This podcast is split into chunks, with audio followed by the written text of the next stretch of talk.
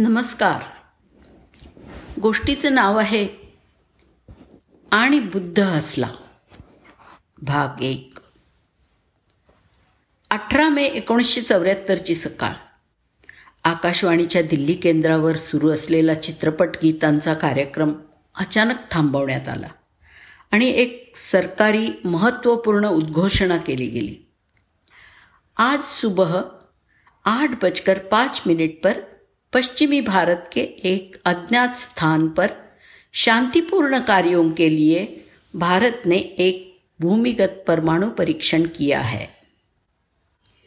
याच्या जवळजवळ दोन वर्ष आधी सात सप्टेंबर एकोणीसशे बहात्तरला तत्कालीन पंतप्रधान इंदिरा गांधींनी भाभा ॲटॉमिक रिसर्च सेंटरला दिलेल्या भेटीत आपल्या शास्त्रज्ञांना पीसफुल न्यूक्लिअर डिव्हाइस तयार करण्यासाठी परवानगी दिली. आणि तिथूनच हसऱ्या बुद्धाचा प्रवास सुरू झाला. एकोणीसशे सदुसष्टपासूनच शास्त्रज्ञ आणि तंत्रज्ञांची एक टीम समृद्ध प्लुटोनियम बनवायच्या प्रयत्नात होती. सुरक्षेच्या कारणास्तव कागदोपत्री असं काहीच नव्हतं. जे काही व्हायचं ते अगदी तोंडी आदेशाने. आजही आपल्यासाठी प्लुटोनियम बनवायचं काम कठीणच असतं. ते तेव्हा तर जास्तच कठीण होतं. कारण हे एकदा हातात पडलं की अणुबॉम्ब मिळवणं शास्त्रज्ञांसाठी अगदी सोपं होतं. अणुबॉम्बची दाहकता दुसऱ्या महायुद्धात साऱ्या जगाने पाहिली होती.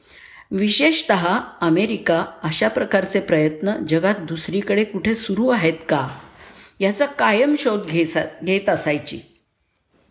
तर या अणुबॉम्बसाठी समृद्ध प्लुटोनियम मिळवायच्या प्रयत्नांना सुरुवात झाली. एकोणीसशे सत्तरमध्ये फोनिक्स प्लुटोनियम सेपरेशन प्लांट गळतीमुळे बंद केला गेला. तो पूर्णपणे पुन्हा कार्यरत होऊन समृद्ध प्लुटोनियम मिळवण्यासाठी अजून दोन वर्ष तरी लागणार होती. म्हणून त्यावेळचे बी ए आर सीचे डायरेक्टर आणि आण्विक कार्यक्रमाचे प्रमुख डॉक्टर राजा रामण्णा यांनी पूर्णिमा नावाचा रिॲक्टर बंद करण्याचा आदेश देऊन तिथलं अठरा किलो प्लुटोनियम या कामासाठी वापरायचं ठरवलं गेलं. अमेरिकेने जो नागासाकीवरती बॉम्ब टाकला होता त्याचं नाव होतं फॅटमॅन आणि हिरोशिमावर टाकलेल्या बॉम्बचं नाव होतं लिटल बॉय.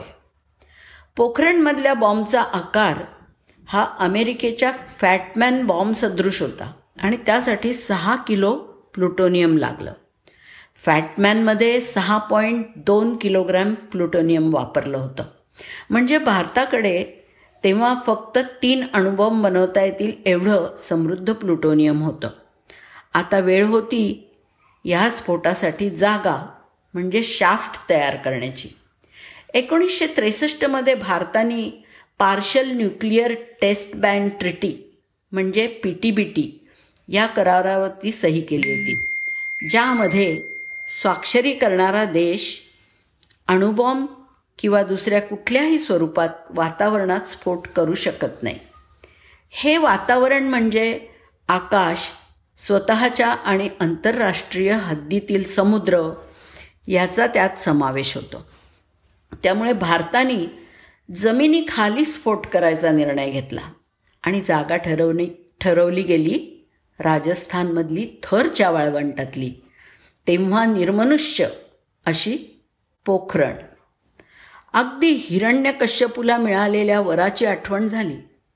त्याला वर मिळाला होता की त्याचा मृत्यू. दिवसा रात्री घरात किंवा बाहेर अस्त्र किंवा शस्त्र मानव किंवा पशु यांच्यामुळे होऊ नये. आणि हिरण्यकश्यपूचा वध झाला तेव्हा दिवस नव्हता रात्रही नव्हती सूर्यास्त आणि संध्याकाळ होणार होती. तो ना घरात होता ना बाहेर. त्याला अस्त्र किंवा शस्त्रांनी नव्हे तर नखांनी मारण्यात आलं. कोणत्याही नर किंवा प्राण्यांनी नव्हे तर स्वतः भगवान नरसिंहानी अर्धा नर आणि अर्धा सिंह असा अवतार घेऊन त्याला मारलं. त्याचा मृत्यू ना जमिनीवर झाला ना आकाशात. उंबरठ्यावर तो भगवान नरसिंहाच्या पायावर पडला होता. वरही पाळला गेला आणि त्याचा मृत्यूही झाला. भूगर्भातील स्फोटाने नेमकं हेच साध्य झालं. पीटीबीटी कराराचं उल्लंघन न करता अणुस्फोट चाचणी केली गेली.